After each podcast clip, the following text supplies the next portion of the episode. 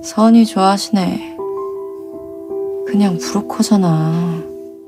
아이유는 고레에다 히로카즈 감독의 영화 브로커의 주연을 맡으면서 제75회 칸영화제에 초청받게 됩니다.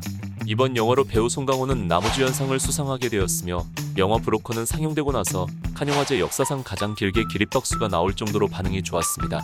이날 처음 칸영화제에 초청된 아이유는 해외에서는 신인 배우나 다름없지만 현장에서 케이팝 가수 아이유의 위력은 대단했습니다.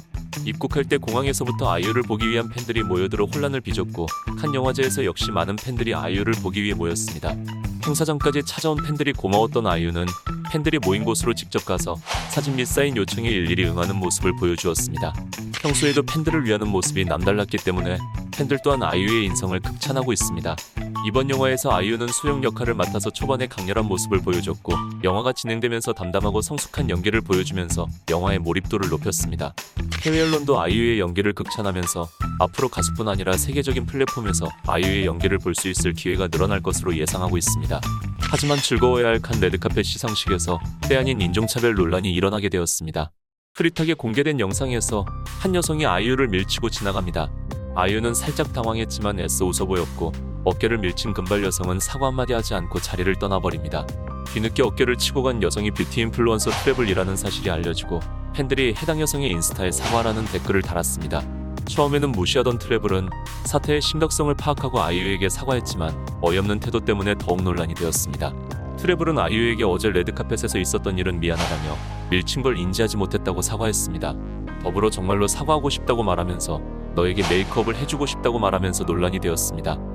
팬들은 사과도 아이유의 팔로워를 보고 한 것 같다며 사과의 진정성을 느낄 수 없다면서 트래블을 저격하고 있습니다. 또한 아이유를 이용해 본인의 인지도를 올리려는 수작 같아 보인다며 비판했습니다. 한 네티즌은 아이유에게 메이크업을 해주는 게 너에게 영광이지 네가 해주는 게 대단한 게 아니라고 일침을 날리기도 했습니다. 아이유 어깨빵 영상으로 때 아닌 인종차별 논란까지 일어난 지 이틀이 지나고 지난 29일에는 배우 이서진도 아카데미 시상식에서 인종차별을 당하는 장면이 공개되면서 이슈가 되었습니다. 지난 29일 예능 프로그램 뜻밖의 여정에서는 지난 3월 열린 94회 아카데미 시상식에 시상자로 참여한 윤여정의 이야기가 방송으로 나오게 됩니다. 이때 윤여정의 매니저 역할로 함께 참여했던 이서진은 행사장에서 윤여정과 잠시 떨어지게 됩니다.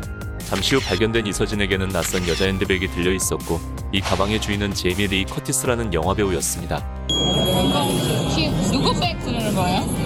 제이미 리 커티스입니다. 저보고 백을 같이 있어달라고.